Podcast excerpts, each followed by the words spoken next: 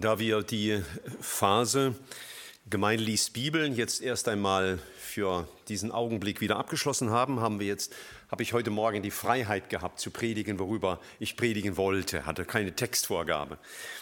Und äh, manchmal ist es sehr angenehm, wenn man eine Textvorgabe hat, manchmal ist es auch nicht so angenehm. Jetzt habe ich es als angenehm empfunden, keine zu haben. Ich habe vor zwei, drei Wochen in meiner stillen Zeit einen Text gelesen, den fast alle von euch bestens kennen, der mich wieder ganz neu ähm, bewegt hat. Ihr könnt schon mal aufschlagen, er findet sich in der Offenbarung im Kapitel 2. Ich lese immer wieder so die Bibel im Stück durch und jetzt bin ich vor zwei, drei Wochen an die Offenbarung gekommen und hänge immer noch kräftig in den Sendschreiben fest. Und ich habe das vielleicht bekannteste Sendschreiben wieder einmal gelesen, Offenbarung Kapitel 2. Und ich lese da zunächst einmal die Verse 1 bis 4. Dem Engel der Gemeinde in Ephesus schreibe, so spricht der, der die sieben Sterne in seiner rechten Hand hält, der mitten unter den sieben goldenen Leuchtern einhergeht. Ich kenne deine Werke und deine Mühe und deine Ausdauer und weiß, dass du die Bösen nicht ertragen kannst und hast die geprüft, die sich als Apostel ausgeben, es aber nicht sind, und hast sie als Lügner entlarvt und hast viel ertragen und hast Ausdauer und um meines Namens willen hast du dich abgemüht und dich nicht entmutigen lassen. Aber ich habe gegen dich, dass du die erste Liebe verlassen hast. In keinem Brief des Neuen Testaments spricht Paulus, ausdrücklich jetzt Paulus, so viel von der Liebe wie im Epheserbrief. Und das ist ja gerade die Gemeinde, die hier angesprochen ist. Ihr könnt das gerne heute Nachmittag mal nachprüfen. Vielleicht habt ihr ein anderes Ergebnis, dann teilt es mir bitte mit. Natürlich, der Apostel Johannes hat noch mehr davon geschrieben, aber es ging mir jetzt mal um die Briefe des Apostels Paulus. Die Gemeinde in Ephesus hat am meisten über das Thema Liebe gehört durch den Apostel. Und ich habe dann mir Zeit genommen, mal die, den Epheserbrief so im Überflug durchzulesen, alle Stellen herauszusuchen, wo von Liebe, von Geliebtsein und Lieben die Rede ist und so weiter. Und äh, da ich alter Banker bin, mache ich dann immer so ein bisschen Statistik, was kommt denn wie oft vor. Und dann habe ich ähm, das für mich gemacht. Das Ergebnis, das äh, verrate ich euch nicht, das dürft ihr selber herausfinden, wenn ihr wollt, heute Nachmittag oder in der kommenden Woche. Aber äh, was ich betonen kann, ist, im Epheserbrief sieht man drei Aspekte oder Dimensionen von Liebe, die angesprochen sind. Einmal die Liebe Gottes zu uns, dann die Liebe Gottes des Menschen zu Gott und dann die Liebe Gottes, äh, die Liebe Gottes zu anderen Menschen oder durch uns zu anderen Menschen.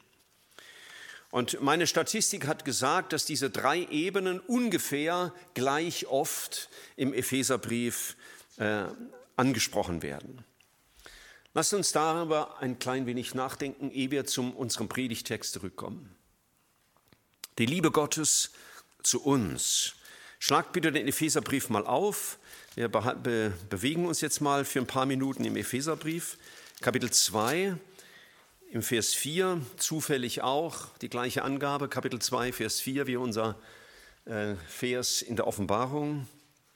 Da heißt es aber Gott, der da reich ist an Barmherzigkeit, hat um seiner großen Liebe willen, mit der er uns geliebt hat, auch uns, die wir durch die Sünden tot waren, mit Christus lebendig gemacht. Oder Kapitel 3, Vers 17, dass Christus durch den Glauben in euren Herzen wohne und ihr in der Liebe gewurzelt und gegründet seid. Das sind mal zwei Texte, wo direkt von der Liebe Gottes zu uns die Rede ist. Und wenn wir von diesen Texten aus weiterlesen würden, und feststellen würden, was das alles umfasst, was zum Beispiel Gott in seiner Liebe dem Menschen alles zugibt, würden wir noch viel intensiver nachzudenken haben. Ich deute das mal nur an. Im Kapitel 1 von dem Epheserbrief heißt es im Vers 4, dass er uns erwählt hat, dass wir heilig und untadelig sein dürfen, dass er uns, Vers 5, zur Sohnschaft berufen hat, Vers 6, er hat uns begnadigt in seinem geliebten Sohn. Vers 7, er hat uns die Erlösung gegeben. Vers 9, wir dürfen seinen Ratschluss verstehen. Vers 11, wir dürfen seine Erben sein. Vers 13, er hat uns versiegelt mit dem Heiligen Geist. Vers 14, er gibt uns eine ewige Erlösung. All das ist Ausdruck der Liebe Gottes. Dass wir also nicht nur den Begriff hören, Gott liebt uns, sondern was bedeutet das? Wie schenkt uns Gott seine Liebe? Und wenn wir noch weiterlesen im Kapitel 3, wie Paulus betet für die Epheser, wird uns das noch weiter fortgesetzt. Er betet im Kapitel 3, Vers 16, dass sie in der Liebe eingewurzelt und gegründet sein mögen. Also ihr Leben soll ganz tiefe Wurzeln haben in der Liebe Gottes zu ihnen. Sie sollen verstehen, dass Christus in ihren Herzen wohnt Sie sollen wachsen, Vers 18, in der Erkenntnis, die breite Länge, Höhe, Tiefe der Erkenntnis Gottes begreifen. Sie sollen noch einmal die Liebe Gottes erkennen, Vers 19, die alle Erkenntnis übertrifft, um zur ganzen Gottesfülle zu kommen. Das heißt, der, der Brief, der quillt buchstäblich über von Darstellungen der Liebe Gottes zu uns. Der Brief spricht aber auch von unserer Antwort, der Liebe des Menschen zu Gott. Zum Beispiel Kapitel 4, Vers 15. Da sagt er, lasst uns aber wahrhaftig sein in der Liebe und in allen Stücken zu dem hinwachsen, der das Haupt ist, Christus. Hier wird die Liebe ausgedrückt, dass ich seine Nähe suche, ihm näher kommen will, dass ich aus ihm zu leben beginne, Gemeinschaft habe mit ihm, dem Haupt.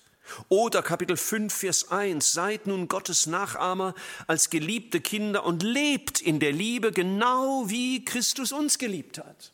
Lebt in dieser Liebe, lebt Antwort der Liebe Gottes. Und auch diese Liebe zu Gott drückt sich aus, nicht zuerst in einem Gefühl oder in Worten oder in schönen Liedern, sondern wenn wir dann im Epheserbrief lesen, wozu Gott auffordert, dann geschieht das eben als Ausdruck der Liebe wiederum zu Gott.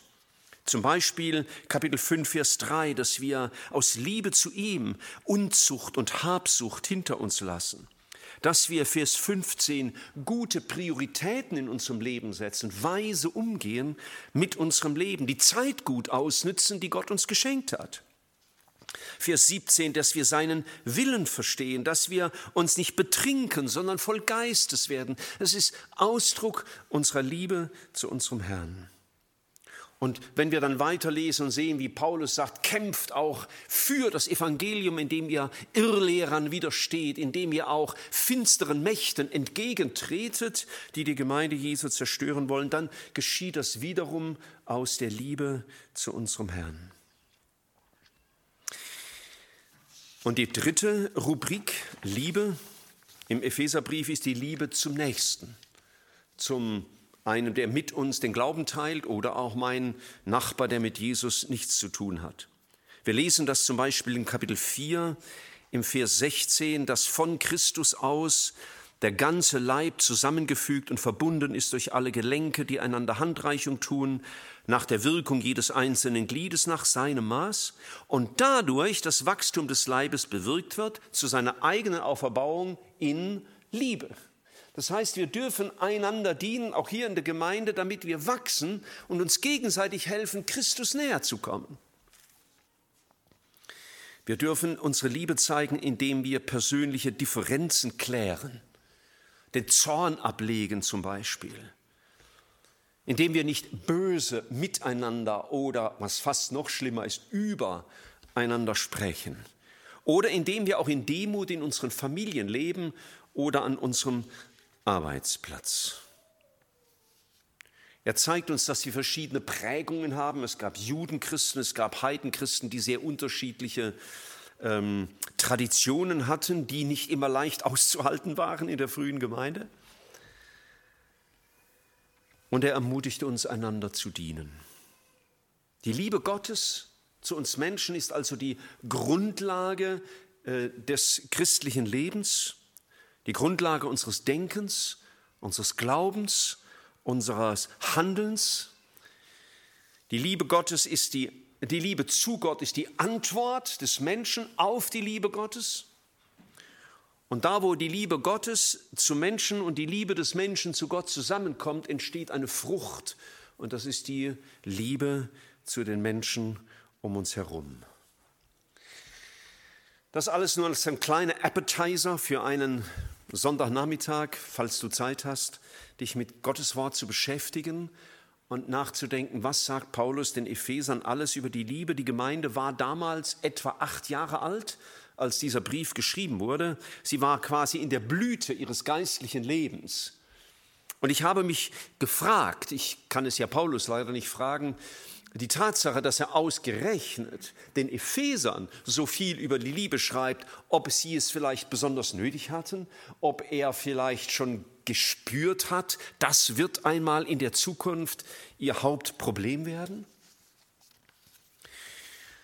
Ihr könnt irgendwie ähm, eine Markierung im Epheserbrief lassen und zu unserem Predigt, dem eigentlichen Predigtext zurückkommen in der Offenbarung. Und ich lese uns noch einmal die ersten drei Verse und wir haben einfach mal so im Hinterkopf und in unserer Seele, in unseren Gefühlen jetzt diese schönen Gedanken über die Liebe Gottes zu uns, die Liebe zum, zum Herrn, die Liebe zueinander. Und jetzt lesen wir noch mal die ersten drei Verse. Dem Engel der Gemeinde in Ephesus schreibe, so spricht der, der die sieben Sterne in seiner rechten Hand hält, der mitten unter den sieben goldenen Leuchtern einhergeht. Ich kenne deine Werke und deine Mühe und deine Ausdauer und weiß, dass du die Bösen nicht ertragen kannst und hast die geprüft, die sich als Apostel ausgeben, es aber nicht sind und hast sie als Lügner entlarvt, hast viel ertragen und hast Ausdauer und um meines Namens willen hast du dich abgemüht und dich nicht entmutigen lassen. Punkt. Als ich diese Verse jetzt wieder las, vor einem ausführlichen Betrachten des Epheserbriefs und des Thema Liebe im Epheserbrief, fiel mir das ganz besonders auf. Es ist kein Wort von Liebe die Rede. Es ist kein Wort von Emotion Gott gegenüber. Es ist nicht davon die Rede, ich tue das als Antwort auf deine Liebe zu mir. Die Aktivitäten waren alle noch vorhanden, aber ohne die entscheidende Kraft, ohne die entscheidende Motivation. Sie taten vieles für ihn, aber es scheint, sie taten so wenig aus ihm heraus. Nun, der Herr sagt hier der Gemeinde in Ephesus nicht, dass sie keine Liebe hätte. Das sagt er nicht. Er hat nicht gesagt, ich habe gegen dich, dass du keine Liebe mehr hast sondern er sagt, ich habe wieder dich, dass du die erste Liebe verlassen hast. Ich habe mir überlegt, wenn ich meiner Frau zum Geburtstag äh, was schenke, gewöhnlich schreibe ich ihr noch eine Karte und dann schreibe ich ihr vieles, was ich so denke und empfinde. Und jetzt würde ich ihr schreiben, danke, dass du so viele Kuchen backst und danke, dass du meine Hemden bügelst und danke, dass du unsere Wohnung sauber hältst und danke, dass du, ja, und dann irgendwann nach einer Liste und dann liebe Grüße Michael. Also meine Frau ist andere Karten gewohnt von mir. Was da drin steht, geht euch ja nichts an. Aber sie würde etwas vermissen. Sie würde sagen, er dankt für sehr viele Aktivitäten, aber ich spüre nichts von ihm und seiner Liebe. Und, und anscheinend kommt meine Liebe bei ihm gar nicht an. Vielleicht, das ist natürlich ein Schwacher Vergleich ging es dem Herrn genauso. Ich habe gegen dich, dass du deine erste Liebe verlassen hast. Und ich habe nicht zum ersten Mal und ihr wahrscheinlich auch nicht wieder einmal nachgedacht, was bedeutet das? Bedeutet das einfach die Liebe vom Anfang, als du frisch in Jesus verliebt warst, wenn man das mal so ausdrücken darf? Vielleicht. Aber ich dachte an etwas anderes. Im ersten Johannesbrief, und das ist ja der, der äh, Johannes ist ja der Autor der Offenbarung, also das Werkzeug Gottes, und er schreibt sehr viel über die Liebe in seinem ersten Brief vor allen Dingen. Und er sagt dort im Vers 19, und da kommen diese Begriffe Erste und Liebe auch in einem Satz vor. Er sagt dort, lasst uns ihn lieben, denn er hat uns zuerst geliebt. Ich behaupte jetzt nicht, dass was ich jetzt sage, ist die einzige Auslegung zu dieser Frage, was bedeutet es, die erste Liebe zu verlassen, aber es hat mir sehr viel zu denken gegeben. So wichtig der Einsatz und die Lehre auch sind, was unsere Strahlkraft als Gemeinde bedrohen könnte, wäre diese erste Liebe zu vernachlässigen oder gar zu verlieren. Der Johannes schreibt oder der Herr sagt es hier durch den Mund des Johannes im Vers 5, Gedenke, wovon du gefallen bist, kehre um, tu die ersten Werke, wenn aber nicht, werde ich bald über dich kommen und deinen Leuchter von deiner Stelle wegstoßen, wenn du nicht umkehrst. Das heißt, jetzt nicht unbedingt, dann gehst du verloren und kommst in die Hölle, aber deine Strahlkraft geht verloren, dein Licht wird trüber, das du ausstreuen solltest in diese Welt. Ich las äh, gestern wieder in einem Buch, das ich vor vielen Jahren mal gelesen habe, und da sagt der Autor Folgendes. Meine Beziehung zu ihm wird oft so überfüllt von all den Problemen und Herausforderungen meiner Arbeit, dass ich schließlich gar nicht mehr sein Gesicht sehe. So hat er das ausgedrückt. Das Gesicht unseres Herrn. Und wenn Johannes, wenn, wenn der Herr hier durch den Mund des Johannes sagt, ich habe gegen dich, dass du deine erste Liebe verlassen hast, dann ist es vielleicht das, dass sie aus den Augen verloren hatten, wie sehr Gott sie liebt und dass es nicht mehr diese Liebe Gottes zu ihnen war, die alles in Bewegung setzte, ihr Denken, ihr Handeln, ihr Fühlen, ihre Entscheidungen, ihre Opferbereitschaft und, und, und geprägt hat. Sie taten ja viele Dinge, die richtig waren. Aber die erste Liebe, das Geprägtsein von der Liebe Gottes zu ihnen, schien ihnen zu fehlen. Ich habe darüber nachgedacht, wie merke ich, wie könnte ich merken, ich, Michael Happle, wenn ich diese Liebe Gottes zu mir vernachlässigen würde? Was wären die Folgen? Und ich habe mich erinnert an das berühmte Wort aus Galater 5, Vers 22, die sogenannte Frucht des Geistes, wo ja als erstes die Liebe genannt wird. Und dann noch acht andere Kennzeichen geistlichen Lebens. Und ich dachte für mich, wenn es bei mir am ersten fehlt, also an der Liebe, und zwar an dem Verstehen, dem Geprägtsein, dem Erfasstsein der Liebe Gottes zu mir, das ist die erste Liebe, wie ich es mal jetzt betonen will, dann wird es vielleicht so sein, dass der Rest auch fehlt. Die Freude und der Friede und die Geduld und die Freundlichkeit und die Güte und die Treue und die Sanftmut und die Keuschheit.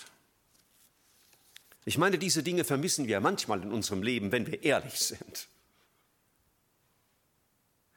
Aber was ist die Ursache? Das hat mich gepackt. Und ich habe das heute Morgen dem Herrn auch als Sünde bekannt. Herr, diese Dinge habe ich manch, hab, hab, hat mein Leben manchmal nicht gezeigt in letzter Zeit aus dem einen Grund, dass ich nicht mehr erfüllt, erfasst, geprägt, durchdrungen war von der ersten Liebe, mit dem, wo Liebe anfing, nämlich von der Liebe Gottes zu mir. Wenn ihr den Finger noch in, im Epheserbrief habt, könnt ihr noch mal mitlesen. Im Kapitel 3, Vers 16 und 17 gibt es eine interessante ähm, Verbindung von zwei Begriffen. Vers 16 betet er, dass er euch Kraft gebe, nach dem Reichtum seiner Herrlichkeit stark zu werden durch seinen Geist am inwendigen Menschen, dass Christus durch den Glauben in euren Herzen wohne und in der Liebe eingewurzelt und gegründet seid. Und hier fiel mir etwas auf, die Verbindung zwischen Kraft im Vers 16 und Liebe, und zwar der Liebe Gottes zu uns, die Liebe, in der wir eingewurzelt sind. Die beiden Begriffe haben eine Verbindung. Und das bedeutete für mich, wenn ich nicht mehr von diesem Bewusstsein lebe, wenn mir das aus den Augen verrutscht ist, dass alles, was mein Leben ausmacht, darauf ruht, dass ich von ihm geliebt bin, dann muss ich mich nicht wundern, wenn mir oft auch die Kraft fehlt, in der Nachfolge, die Kraft zum Dienst. Natürlich kann das auch mal andere Gründe haben. Manchmal haben wir keine Kraft, weil wir krank sind oder weil wir müde sind. Natürlich kommt das vor. Und da müssen wir nicht gleich geistliche Gründe suchen dafür. Aber vielleicht kennt ihr das auch. Du bist unterwegs mit dem Herrn und du merkst, die, die Kraft, die ich im geistlichen Leben schon hatte, die, die ist derzeit nicht da. Das ist viel aus eigenem Krampf und eigener Anstrengung und noch mehr Gas geben. Warum? Vielleicht deswegen, weil ich nicht mehr lebe von der Liebe meines Herrn. Gott sieht unsere Werke, Gott sieht unsere Mühe, vielleicht tun wir ihm sogar manchmal leid, wie sehr wir uns abmühen. Er sieht unsere theologische Klarheit oder wenigstens unser Bemühen darum, aber er sieht auch unser Herz, er sieht unser Denken, unsere innerste Motivation.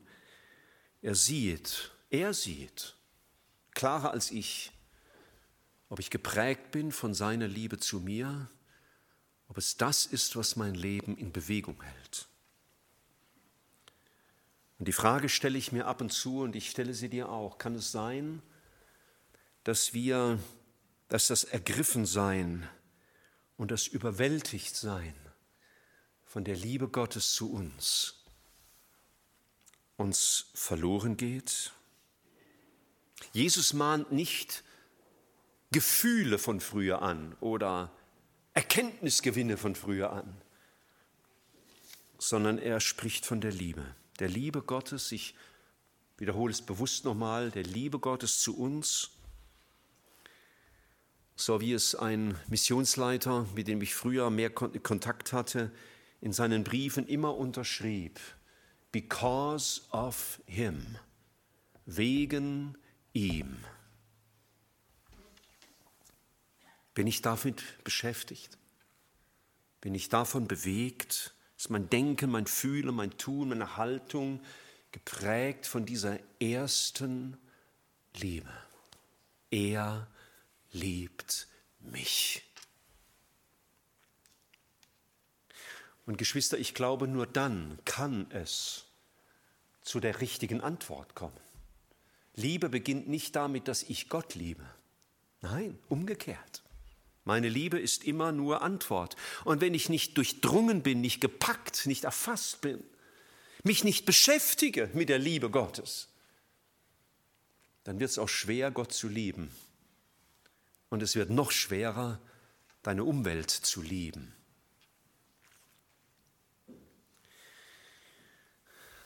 Das Buch, das ich vorhin erwähnte, das ich gestern wieder zur Hand nahm, da schreibt der Autor, Werke ohne Liebe laufen sich tot oder schlagen tot, betrüben den Heiligen Geist. Wo die Liebe Gottes zu Gott nicht mehr, die Liebe zu Gott nicht mehr da ist, wird alles zu einem religiösen Kartenhaus, das bald einstürzt oder noch schlimmer, zu einem Kalkpanzer, steinharter Prinzipien werden lässt, der alles Leben erstickt und zum Schluss als leeres Denkmal menschlichen Ehrgeizes dasteht. Und die Liebe zum Herrn, die Liebe Gottes zu uns uns nicht mehr prägt, kann es ein religiöses Kartenhaus geben, das zusammensteht, stürzt oder zu einem Kalkpanzer steinharter Prinzipien, der alles Leben erstickt. Und deswegen mahnt Gott und weist darauf hin, was dir verloren gegangen ist, ist nicht deine Bemühungen oder du solltest mal mehr Gas geben oder dich mal mehr anstrengen, sondern jetzt kommen wir wieder in Offenbarung 2, und vielleicht ist es immer wieder gut für einen Sonntagnachmittag oder sonst, wann du Zeit hast. Vielleicht abends, wenn deine Kinder im Bett sind, ist für manchen die bessere Zeit. Vers 5, denke nun daran, wovon du gefallen bist. Nachdenken. Wovon bin ich abgefallen? Was habe ich denn verloren? Wovon bist du gefallen? Nicht von wem, sondern wovon? Was ist denn verloren gegangen? Und woran erkennt man das, dass mir etwas verloren gegangen ist? Ich habe das vorhin schon aufgezählt anhand von Galater 5, dass wenn mir Freude, Friede, Geduld und so weiter merklich fehlen oder ich es nur mit großer Mühe aufrechterhalte, dann stimmt der Anfang vom Satz nicht mehr. Ich merke es manchmal, wenn für mich vieles mühsam wird in der Nachfolge oder auch in meinem Dienst. Wenn Opfer für mich keine Selbstverständlichkeit sind, sondern ich sie sehr bewusst wahrnehme, was ich jetzt für ein großes Opfer gebracht habe. Wenn der Kampf gegen die Sünde halbherzig wird wenn Freude und Dankbarkeit verloren gehen, wenn ich das Vergnügen mehr liebe als Gott es ist vielleicht verloren gegangen, weil meine Begegnung mit dem Herrn entweder gar nicht mehr stattfindet oder es nur eine Routineangelegenheit ist, die man abhakt, aber nicht Begegnung mit Jesus ist. Manchmal ist der Grund dafür, dass unsere Liebe, das Empfinden der Liebe Gottes nachlässt, dass unsere Sündenerkenntnis so oberflächlich geworden ist. Sagt der Herr Jesus nicht mal, in der Begegnung mit einer Frau, die über die andere die Nase gerümpft haben, wem viel vergeben ist, der was? Liebt viel. Liebt viel. Vielleicht haben wir keine Zeit mehr mit Jesus verbracht wegen ihm, sondern wegen unserer frommen Routine. Die ist nicht schlecht. Es ist eine sehr gute Routine, wenn du jeden Tag deine feste Zeit mit Jesus hast. Aber wenn das alles ist, der Autor des Buches, das ich schon erwähnt habe, oder der Autor schreibt noch einmal, je mehr ich um meine eigenen Erfahrungen und mein eigenes Liebesvermögen kreise, umso mehr trocknet meine Liebe aus. Je mehr ich aber um Jesus kreise, der am Kreuz für mich starb, umso mehr wächst meine Liebe. Ich kann mich natürlich auch anspornen und mit einer Peitsche quasi gewissermaßen in Bilder gesprochen selber auf den Rücken schlagen sagen, Liebe mehr, Liebe mehr, Liebe mehr. Aber so wird das nichts. Unsere Liebe kann immer nur, das wird immer so bleiben, Geschwister, es wird, kann niemals anders werden. Unsere Liebe kann nur Antwort sein auf seine Liebe. Und deswegen brauchen wir ein Wachstum in der Erkenntnis seiner Liebe und brauchen wir immer wieder neu eine Begegnung mit seiner Liebe. Das hat mich geprägt am Anfang, das hat mich überwältigt. Seine Liebe. Auf die gab ich Antwort. Wie? Das war sehr dürftig am Anfang, oder? Herr, ich habe dir nichts zu bringen als ein verdorbenes Herz und eine völlige Unfähigkeit, mich zu ändern. Das kann ich dir bringen. Wenn du das gerne nimmst, bitteschön. Also ich habe es nicht so formuliert, aber das war es ja im Prinzip. Aber heute habe ich ja Jesus was zu bringen. Gell? Ja, Jesus, ich erkenne deine Liebe und ich hoffe, du hast ja auch gemerkt, wie sehr ich dich liebe. Und gucke mal, ich zeige dir mal auf, wie du meine Liebe erkennen kannst. Nein, Geschwister, so funktioniert es bis heute nicht. Meine Liebe zu Jesus kann und darf und wird immer nur Antwort sein auf seine Liebe zu uns. Kehre um, steht hier weiter in Offenbarung 2. Denke, wovon du gefallen bist und kehre um. Ändere deine Gesinnung, tue Buße, übersetzen auch andere, griechisch Metanoia.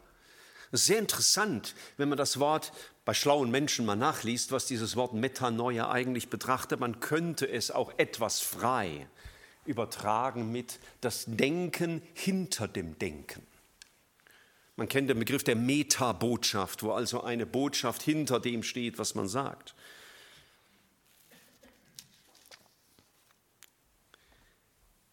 Wie ist dein Denken über Jesus? Was steckt hinter meinem Handeln? Hinter meinen Motiven? Was sind meine Antreiber? Was nimmt Einfluss auf mich? Wo sind meine Gedanken falsch abgezweigt? Sodass ich nicht mehr lebe von der Liebe des Herrn, sondern vielleicht lebe von meiner Einschätzung, wie sehr ich Jesus liebe.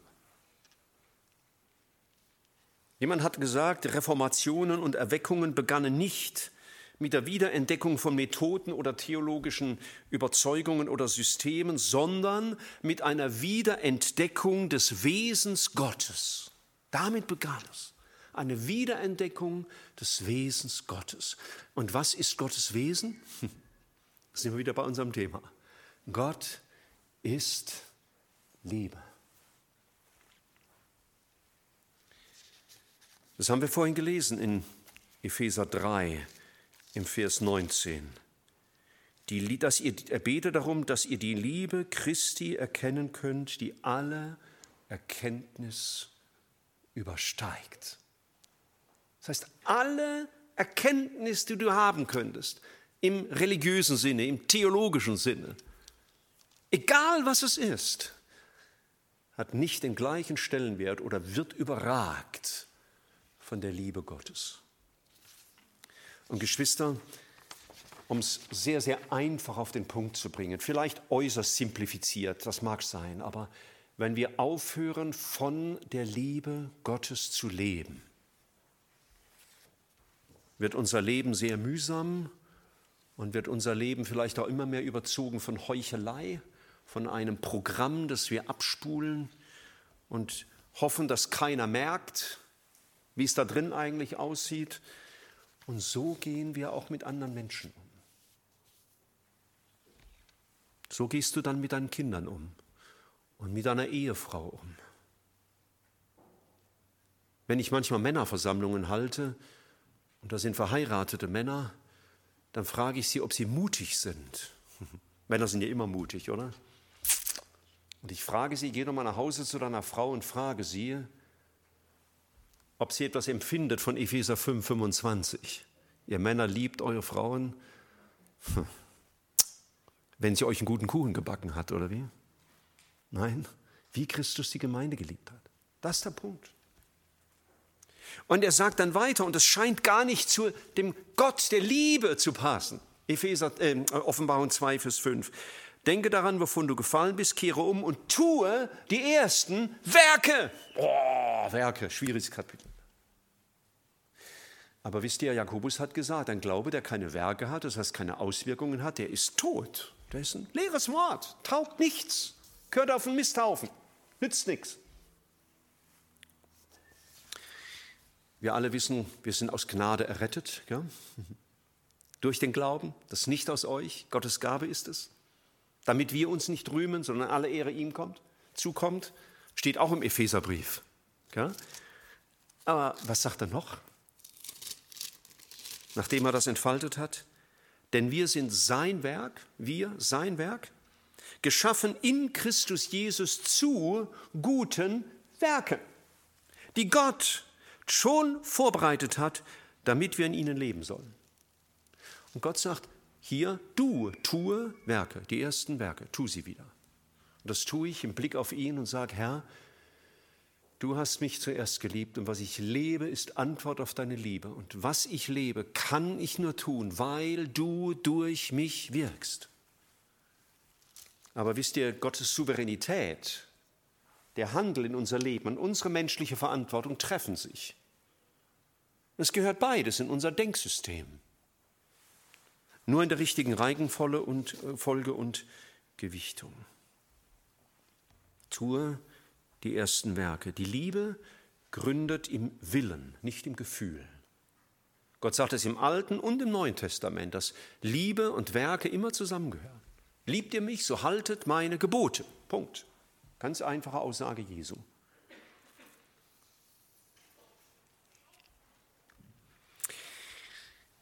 Zum Schluss erinnere ich uns nochmal an Johannes 21, die Begegnung von Petrus mit Jesus nach der Auferstehung. Und Jesus stellt ihm dreimal die gleiche Frage. Wir kennen sie. Er fragt dich, was hast du alles gemacht? Er hat nicht mal gefragt, bereust du, was du falsch gemacht hast? Natürlich war das auch wichtig, sondern hat gefragt, liebst du mich? War die Frage. Und aus diesem Liebesverhältnis bezog Johannes, äh, Petrus was er brauchte für sich selbst, um Mut zu fassen, weiterzugehen, trotz seinem elenden Versagen. Wenn er nicht die Liebe Jesu gespürt hätte, hätte er keinen Mut gehabt, weiterzugehen. Und daraus bezog er auch die Speise für die Lämmer und die Mutterschafe, was Jesus ihm aufträgt, und sogar, was Jesus nicht ausdrücklich sah, für die störrischen Böcke auch noch.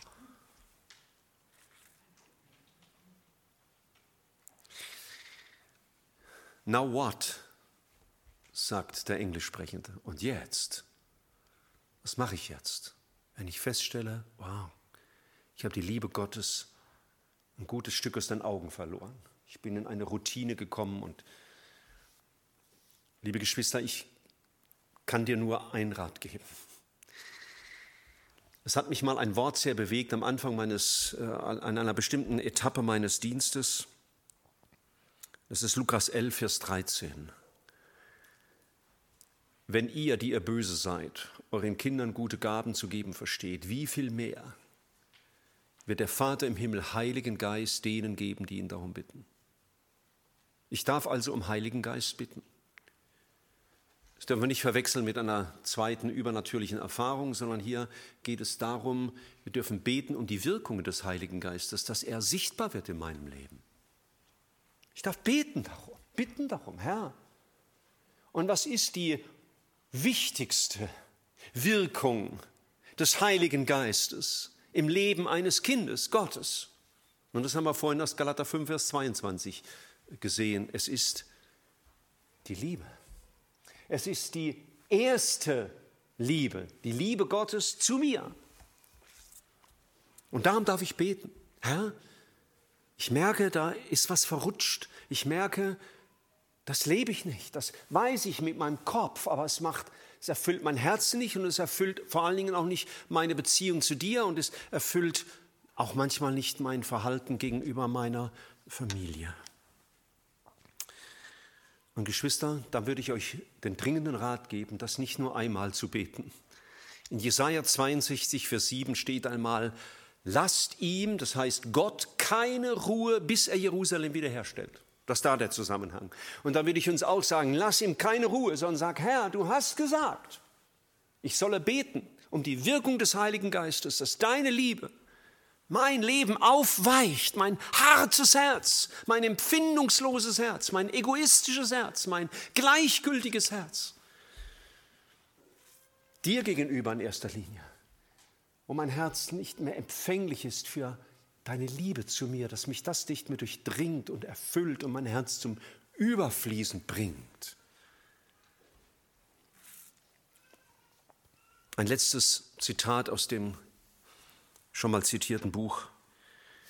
Es ist ein Irrtum zu glauben, dass Heilige solche Menschen sind, die so vollgestopft sind mit Segnungen, dass sie aus dem Vollen schöpfen können. Aber sie sind eher Menschen, die großen inneren Hunger haben und sich weigern, ihn mit etwas anderem zu stillen als mit Gott selbst. Du musst heute Nachmittag nicht mit dem Gefühl herumlaufen, ich strotze nur so von Liebe. Aber du darfst einen großen Hunger haben, wie dieses kleine Kind, das auch gerade schreit, das nach irgendetwas hungert, wonach auch immer. Ich darf meinem Herrn sagen, Herr, ich habe Hunger nach dir. Und ich sehne mich danach, von deiner Liebe durchdrungen zu werden. Von deiner Liebe neu erfasst zu werden, von deiner Liebe erfüllt zu sein, von dieser ersten Liebe neu geprägt zu sein, damit ich dich wieder liebe und damit die Welt um mich herum etwas von deiner Liebe spürt. Lasst uns einen kleinen Moment still werden auf unserem Platz. Niemand möge laut beten, aber dass wir einen Moment still werden vor Gott, ihm eine Antwort geben oder eine Verabredung mit ihm treffen.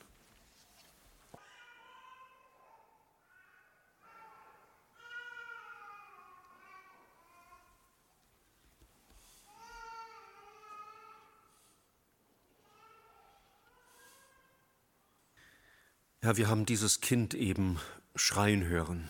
Wir wissen nicht warum, aber es hat irgendeinen Mangel deutlich gemacht durch sein Schreien. Und wir danken dir dafür, dass wir auch lernen dürfen, aufmerksam zu werden, auch für Mangel in unserem Leben, gerade auch im Mangel des, deine Liebe zu erleben, deine Liebe zu erkennen, von deiner Liebe durchdrungen zu sein. Herr, wir dürfen mit unserem Mangel zu dir kommen bezüglich unserer Liebe zu dir, was ja dann eine logische Folge ist. Und du siehst, wie oft uns auch Liebe fehlt für andere Menschen um uns her. Herr, wir haben heute Morgen angefangen zu begreifen, dass wir vorne anfangen müssen bei der ersten Liebe. Und die erste Liebe ist die, die du uns schenkst.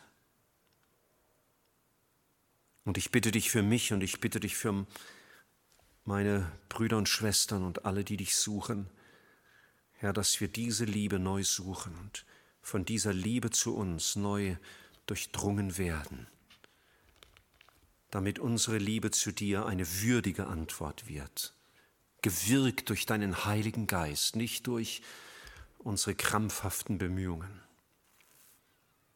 Und dass auch unser Umfeld, unsere Familien, unsere Freunde von dieser Liebe bewegt werden. Dazu hilf uns in deiner Gnade. Wir danken dir dafür. Amen.